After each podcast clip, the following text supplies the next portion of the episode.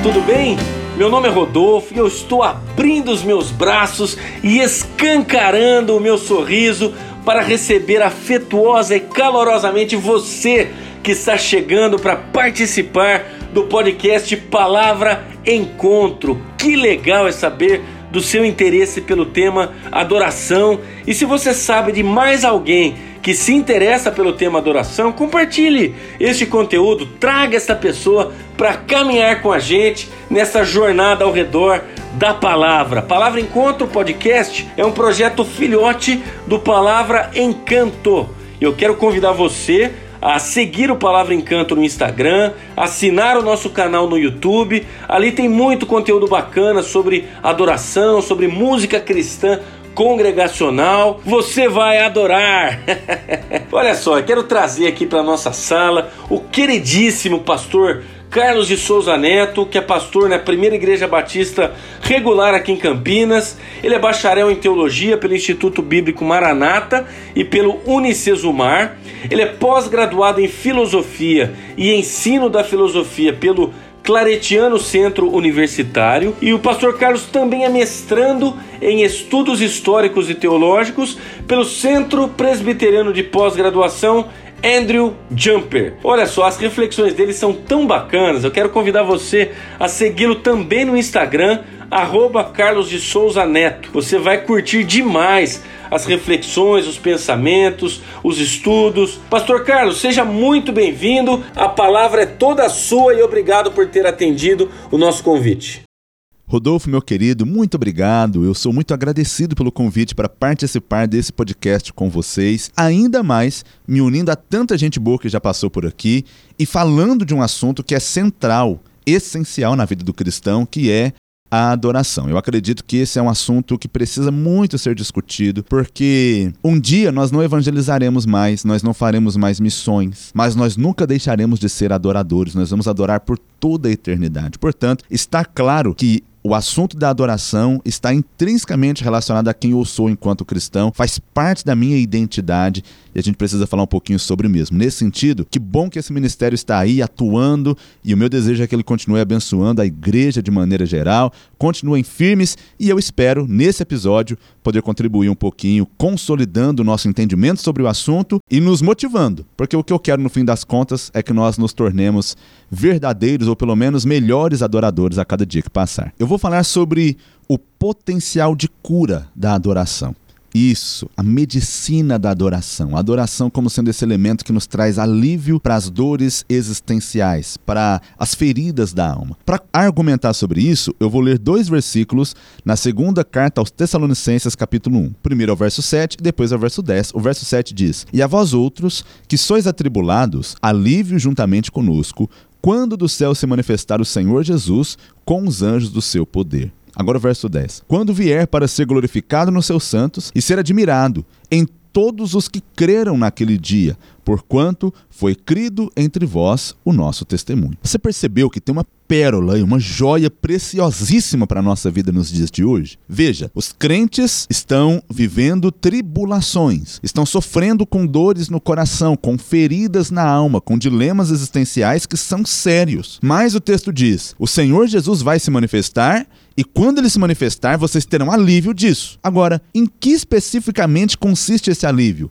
Verso 10 explica: em Jesus sendo glorificado nos seus santos em nós, em Jesus sendo admirado por seus santos, pelos que creram, em outras palavras, em nós. Portanto, quando nós admiramos, quando nós glorificamos, nós temos alívio, nós somos curados. A cura, portanto, não está em algo de fora para dentro, está em algo de dentro para fora. Ele inverteu a direção. O movimento é exatamente o oposto daquilo que a gente está acostumado a fazer. Você não concorda comigo? Veja, a nossa cultura consumista nos ensinou que o que importa é o ter, que o que importa é o receber. Nós nos tornamos como grandes buracos negros, insaciáveis, sugando tudo que dá de tudo ao nosso redor, sejam coisas, sejam pessoas. Nós achamos que a felicidade, portanto, ela vem de fora 감사합니다. Para dentro. Ela é medida, por exemplo, com a nossa popularidade. Nós queremos ser os admirados. Nós queremos ter muitos seguidores. Nós queremos ter muitos likes. Até mesmo dentro das igrejas, os ministérios preferidos são aqueles que fazem com que as pessoas apareçam diante das demais. Até a bênção de Deus é medida à luz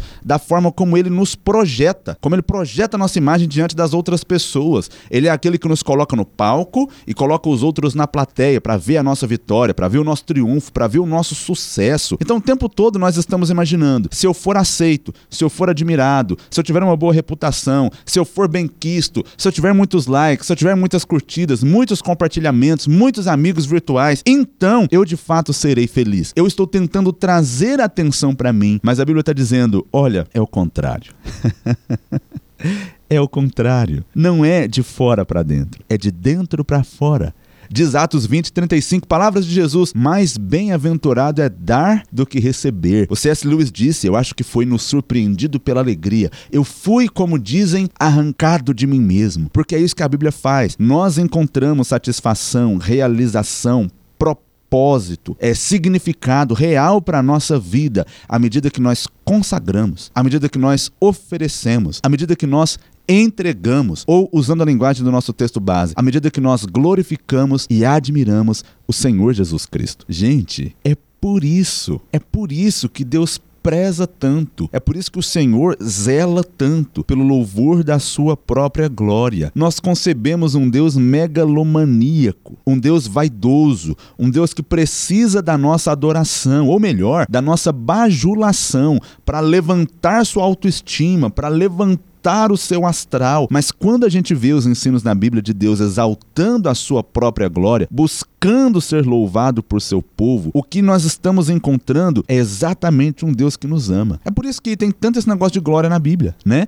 Nós somos criados para a glória de Deus, Isaías 43. Deus escolheu Abraão, escolheu Israel para a glória dele de Jeremias capítulo 13. Deus libertou o povo do Egito por amor do seu próprio nome, diz o Salmo 106. Deus caminhou com esse povo no deserto apesar de suas rebeldias por amor do seu nome, diz Ezequiel capítulo 20, versículo 14. Deus envia eles para o exílio e depois traz eles de volta por amor do seu nome, Isaías 48. Quando Jesus vem, ele vem para quê? Para que as nações o glorificassem por sua misericórdia, diz Romanos 15, versos 8 e 9. Para que, que nós vivemos? Diz 1 Coríntios 10, 31.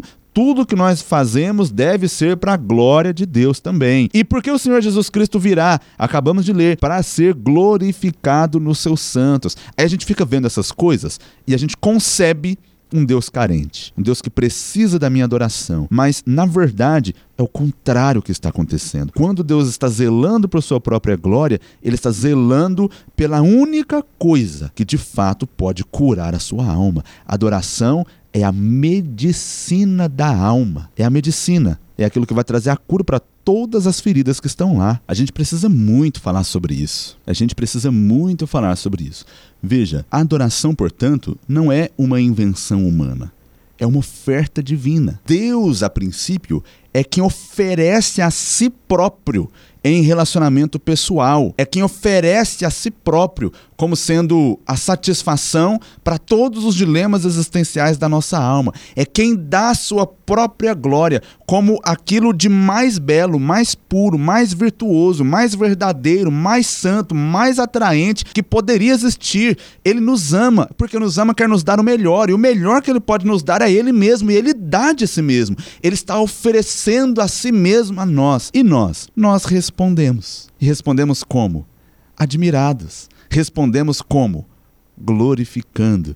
E encontramos ali de fato o alívio. Então, gente, a adoração, ela é esse ato, e eu termino com isso, da resposta. A resposta admirada, apaixonada à glória de Deus. Ilustro.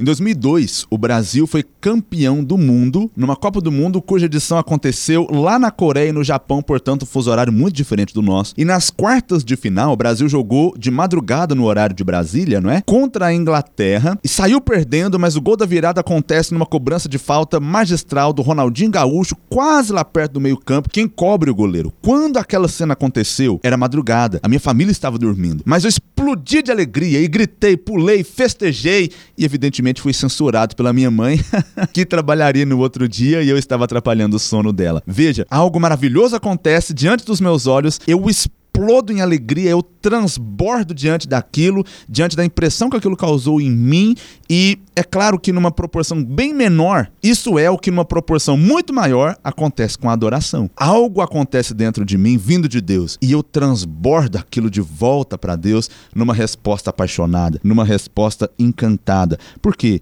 Porque a adoração é a consumação da alegria. Porque quando nós recebemos coisas gloriosas, nós retribuímos com louvores. Porque se você não louva, se você não adora, você não está completamente alegre. Se for tirado a adoração, te é tirado aquilo que consumaria toda a beleza que você tem dentro do seu coração. Você percebe? Se Deus tirasse de nós a adoração, nós não teríamos o alívio dos santos e nós não teríamos a consumação da alegria. Mas Deus nos deu todas essas coisas quando nos fez capazes de adorá-lo. Então, se você está passando por lutas, por provas, por tristeza, se o coração está pesado, se o clima está difícil, se a vida não vai bem, adore. É na adoração que você encontrará a cura de verdade.